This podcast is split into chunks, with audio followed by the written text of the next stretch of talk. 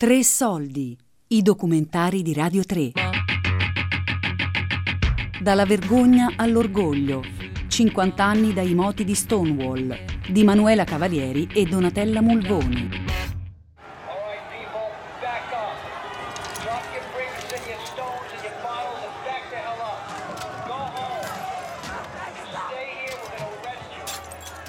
La notte che cambiò per sempre il corso della storia.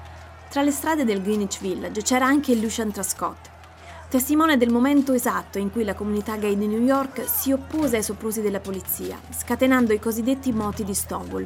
Aveva la stessa età dei ragazzi dello Stonewall, ma una storia di vita completamente diversa. Appassionato di scrittura e cadetto all'Accademia Militare di West Point, quell'estate era a New York per uno stage. Suo nonno ci racconta, quando lo incontriamo a Chelsea, nello storico quartiere di Manhattan, fu il generale Lucian Trascott, uno degli ufficiali che guidarono lo sbarco in Sicilia dell'esercito americano. Alto ed elegantissimo, la sua voce e i ricordi rimangono vividi, nonostante gli anni ormai trascorsi. On the night of June the 27th, I was walking from my loft on Broome Street up 6th Avenue. Nel 1969 Lucian era un ragazzino, un giovane tirocinante al leggendario Village Voice, una vera e propria istituzione. Era molto tardi quella notte, tra venerdì 27 e sabato 28 giugno. Tra Scott ricorda la sua passeggiata verso Christopher Street. All'improvviso il giovane reporter iniziò a vedere la folla assiepata davanti al bar.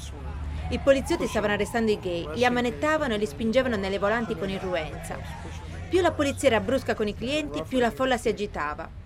A quel punto la gente all'esterno iniziò a tirare monettine e piccoli sassi urlando pigs, maiali, alla polizia. Pebbles little rocks and calling the cops pigs. And Le dimostrazioni diventarono più violente dopo il lancio di un bidone della spazzatura. Gli scontri degenerarono quando qualcuno addirittura staccò un parchimetro e cercò di sfondare la porta dello Stonewall, dove nel frattempo la polizia si era rifugiata in attesa di rinforzi. Passarono ore prima che la situazione tornasse sotto controllo. Il giorno dopo Stonewall riaprì, nonostante i vetri rotti. Qualcuno aveva scritto con lo spray Gay Power sul muro. Piano piano la comunità cominciò a riunirsi in centinaia di nuovo intorno allo Stonewall. and gay people from all over started gathering, hundreds. La lotta continuò anche nei giorni successivi.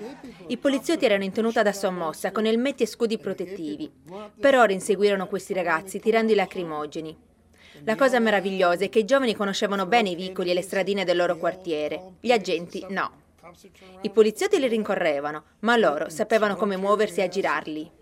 The cops' job was to clear the street, and the gay people's job was to say no. Per la comunità gay quella notte sprigionò la stessa identica energia che generò il gran rifiuto di Rosa Parks, l'attivista afroamericana che non volle cedere il suo posto a un bianco sulla corriera di Montgomery. I gay scelsero di dire basta, non erano più disposti ad essere picchiati dalla polizia solo perché gay. Urlavano gay power, gay pride. I gay, ci dice commosso Trascott, passarono dalla vergogna all'orgoglio in 24 ore, davanti al mondo e davanti ai suoi occhi. This was the night that gay people went from shame to pride in 24 hours, right in front of me, right in front of the world. L'anziano reporter, che ai tempi di Stonewall aveva 22 anni, ci narra anche un aneddoto legato alla foto forse più simbolica delle proteste, scattata la seconda sera. Trascott chiese a Fred McDarrah, il fotografo del Village Voice, di immortalare la rivolta. McDarrah però era noto nell'ambiente per i suoi modi sbrigativi. Tre foto e andava via. Fece lo stesso quella sera. Quando arrivò le proteste non erano ancora iniziate. Non volle aspettare perché doveva andare a cena. Quindi chiese a Trascott di mettere in posa i ragazzi. Nacque così la foto storica più famosa, quella che diventò il poster ufficiale dei moti di Stonewall. And then as they walked away, he got another shot or two. And then he went. and what's extraordinary about that picture, though, is La cosa più straordinaria di questo scatto, ci racconta Trascott, fu lo sguardo fiero dei giovani. Fino a quel momento i gay si coprivano la faccia davanti alla macchina fotografica, si nascondevano, non volevano essere riconosciuti, non volevano certo finire sulle pagine dei giornali. Quella sera, invece, si misero in posa, sorridevano. Era la foto dell'orgoglio gay. that's a picture of gay pride. That picture.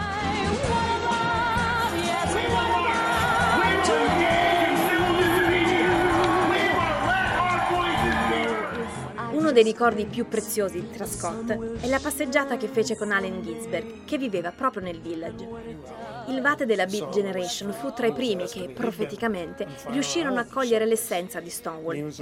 Ginsberg capì che la rabbia aveva generato il seme della libertà. Lo scrittore non era mai stato al bar. I due ci andarono insieme. Ginsberg sapeva che ballare con un altro uomo era proibito. Quindi, nello spirito della rivoluzione, afferrò la mano di Trascott e gli chiese di danzare. Fu così che il primo giro di ballo del poeta allo Stonewall fu con un etero. Grabs my hand and says, "Come on, Lucian, let's go back and dance." You know. So Allen Ginsberg got to dance in his first gay bar with a straight guy, me. So. Uh, Tornando a casa, Ginsberg gli disse forse la verità più profonda di Stonewall. Si stupì di come fossero belle le persone per strada, di quanto fossero luminosi i volti di questi ragazzi. I gay, disse, hanno perso lo sguardo ferito che avevamo sempre avuto prima. Wonderful sentence. He said, You know, fags have lost that wounded look we've always had. Everybody's just a little bit homosexual, whether they like it or not. Everybody feels a little bit of love for the boys, even if they almost forgot. Everybody goes a little bit sweet-hearted for a poor freckled sun-faced lad. You'll give him a little bit of your soul like a girl that's never been had. Now everybody, everybody, everybody knows how thrilling a kiss can be. Right on the mouth, no thought, no doubt, from that singing boy from Tennessee. Il giovane reporter scrisse il suo pezzo la domenica, nel piccolo appartamento a due passi dallo Stonewall.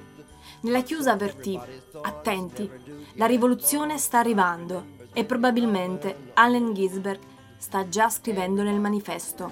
Watch out, you know, the revolution is coming or L'articolo del giornalista uscì il mercoledì successivo. Non senza drammi. Trascott ci racconta, aveva usato il termine offensivo fag, controverso ma di uso comune. Quando il Village Voice arrivò in edicola, la gente andò a protestare davanti al giornale, chiedendo che quella parola fosse depennata per sempre e sostituita da gay. E così fu. Stonewall regalò all'America anche una riforma linguistica. Da quel momento in poi nessun giornale utilizzò il vocabolo. Fu l'inizio di una nuova era.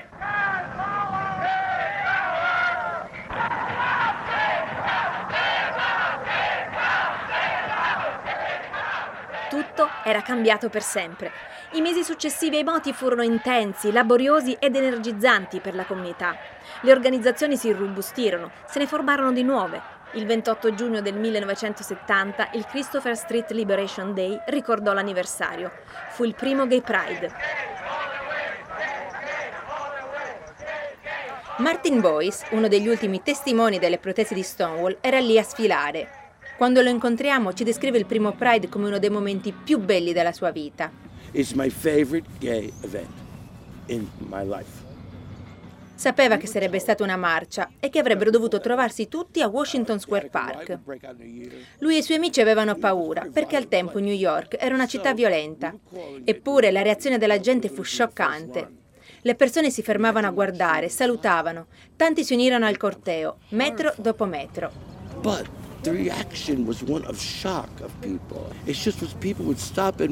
Era la prima marcia, nessuno realmente sapeva cosa fare, cosa aspettarsi. Quell'evento finì per diventare uno straordinario punto esclamativo a Central Park. C'era più gente di quanta avrebbero mai potuto immaginare. Il parco, ci racconta Martin, era gremito e la comunità finalmente libera. Il giorno dopo nulla fu più come prima, proprio come era accaduto al risveglio dei moti di Stonewall. Quel che è certo è che la rivoluzione del 1969 non si è esaurita 50 anni fa. Lo testimoniano le incredibili vibrazioni che luoghi come lo Stonewall Inn riescono ancora a trasmettere. Il pellegrinaggio non si ferma un istante, una processione solenne e al tempo stesso lieve, gioiosa.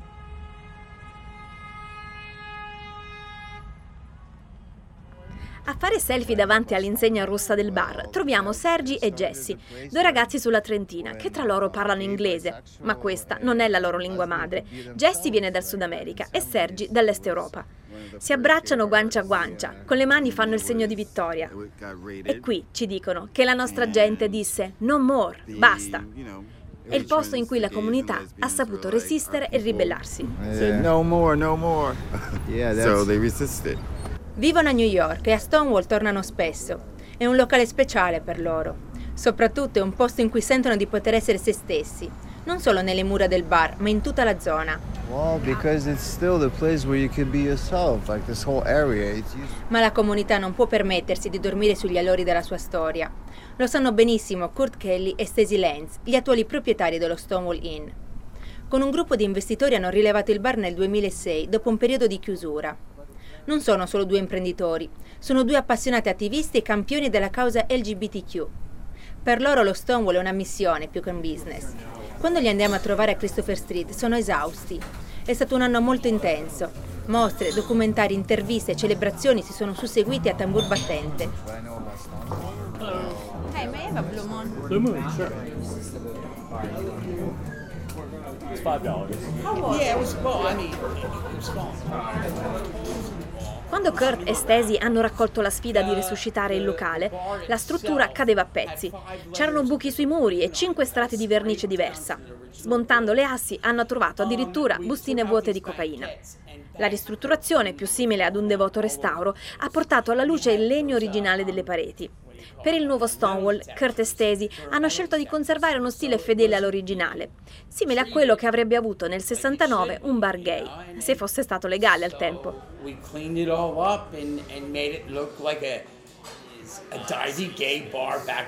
Oggi 1969. ci dicono è un bar di quartiere, certo, ma soprattutto è un posto sicuro per tutta la comunità LGBTQ e per i suoi alleati. Uno spazio libero in cui gioire, ma anche qualche volta soffrire. Lo Stonewall, in fondo, non è altro che la chiesa gay d'America. Church. I due proprietari non hanno nessuna intenzione di trasformare Stonewall in una Disneyland LGBTQ o in un museo. Alle pareti ci sono solo le foto strettamente necessarie a raccontare cos'era ieri e cosa è oggi questo posto.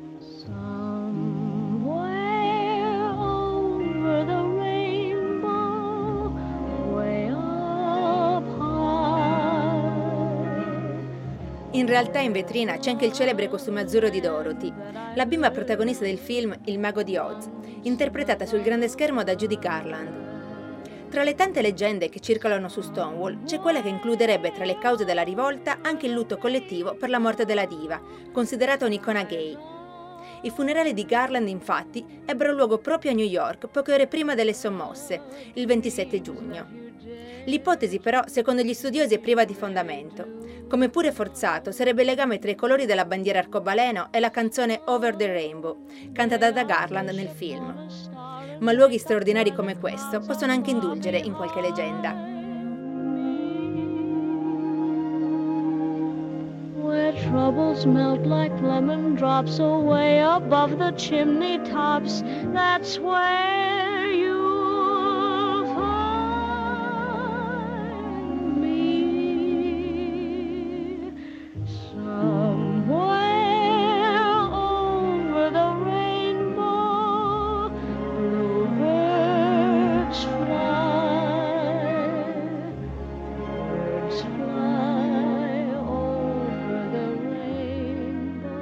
Dalla vergogna all'orgoglio, 50 anni dai moti di Stonewall, di Manuela Cavalieri e Donatella Mulvoni.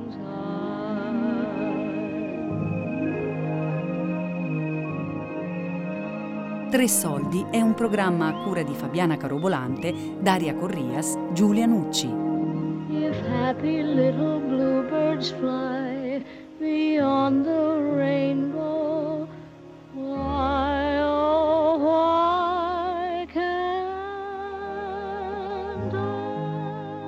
Tutte le puntate sul sito di Radio 3 e sull'app Rai Play Radio.